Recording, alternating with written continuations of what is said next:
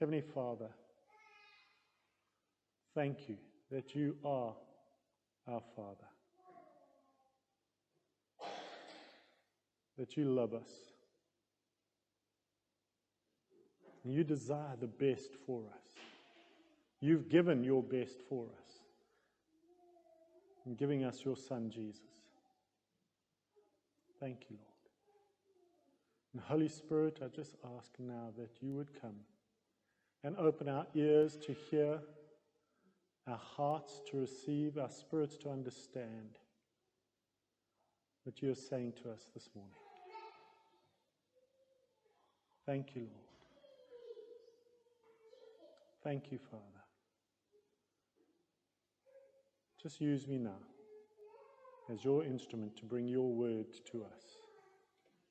I ask this in the name of Jesus Christ, our Lord and Savior. Amen. Amen. Amen. Okay, so today we continue uh, the series on the character of God. And initially I was going to look at two characteristics of God, and then I just felt, no, just keep it to this one.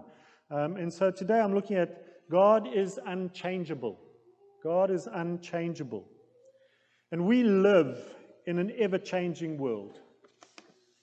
And the only thing that is unchanging is actually not a thing, but a person, a spirit, and that is God. God is spirit, and I spoke about that six weeks ago.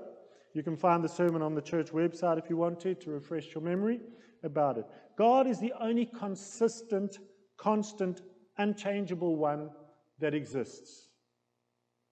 I want you to do something now. Hear me out first before we begin. I'll tell you when to start, but I want you to sit still. Okay, sit still, close your eyes, and then slowly count to 10, counting off 10 seconds. Then open your eyes once you've finished counting. Okay, have you got that? Easy enough to do? All right? Okay, let's go. Sit still, close your eyes, and let's begin.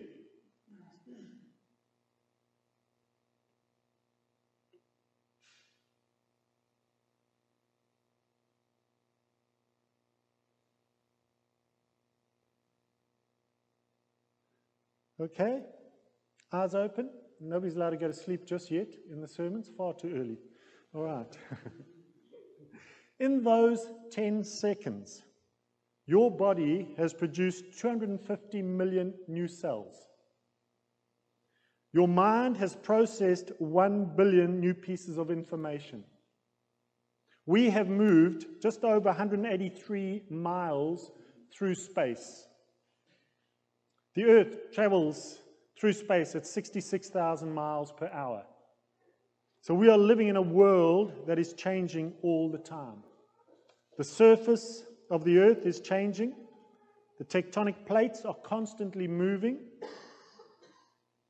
And that's why we have earthquakes. It's when there's a sudden shift of the plates, a sudden movement that causes the earth, earthquakes, not the gradual movement that is happening all the time.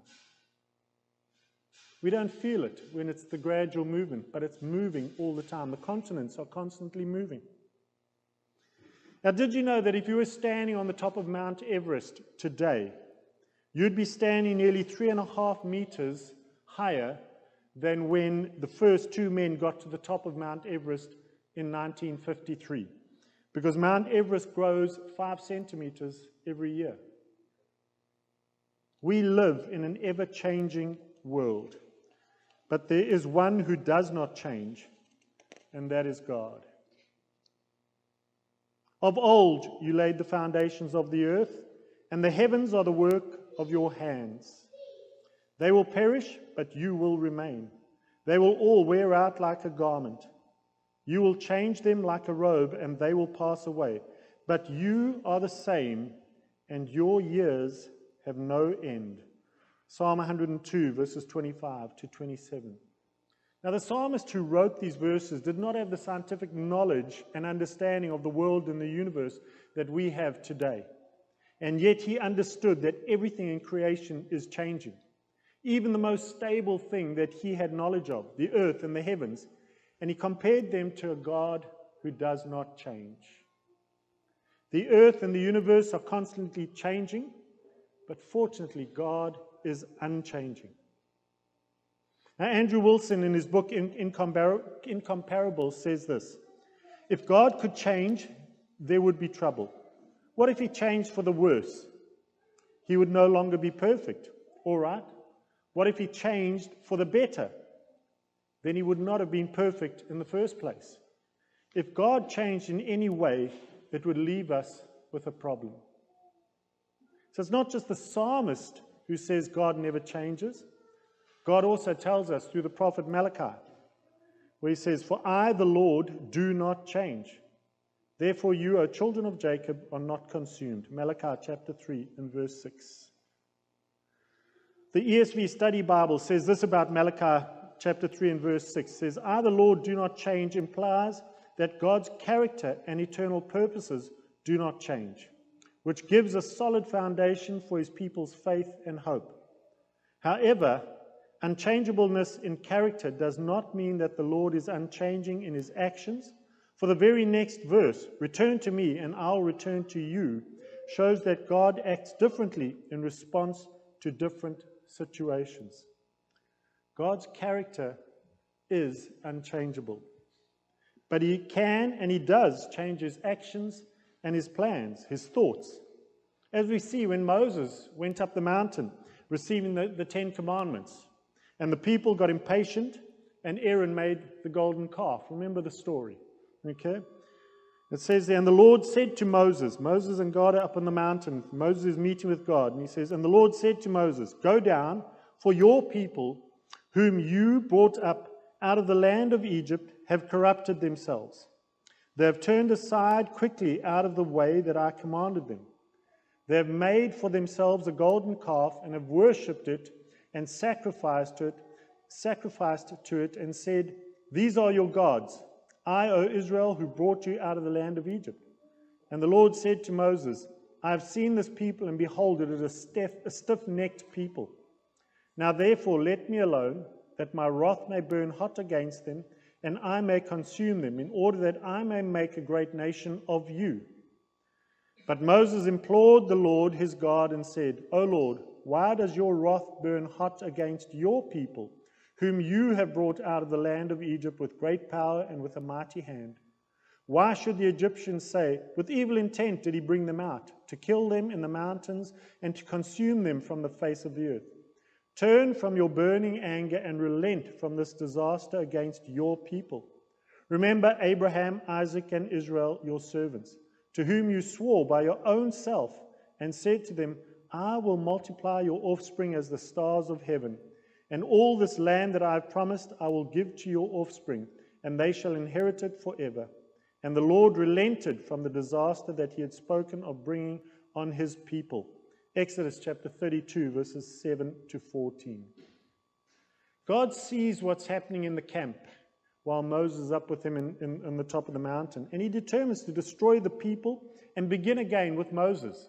I mean, what a heritage for Moses to say, These people are going to be my people coming from me.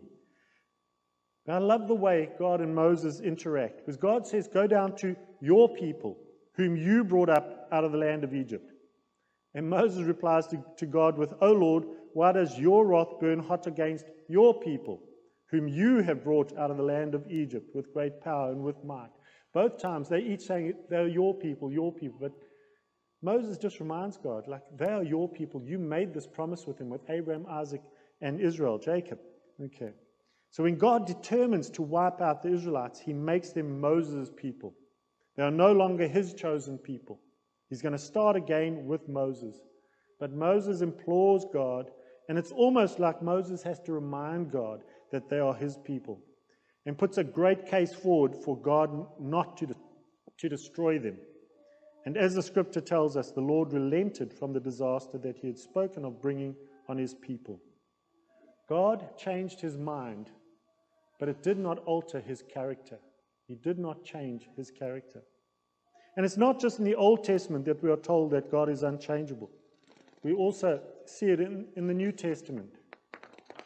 James, the half brother of Jesus, in his letter to the believers in the dispersion, tells it like it is. And he's very clear about God never changing. Every good and perfect gift is from above, coming down from the Father of the heavenly lights, who does not change like shifting shadows.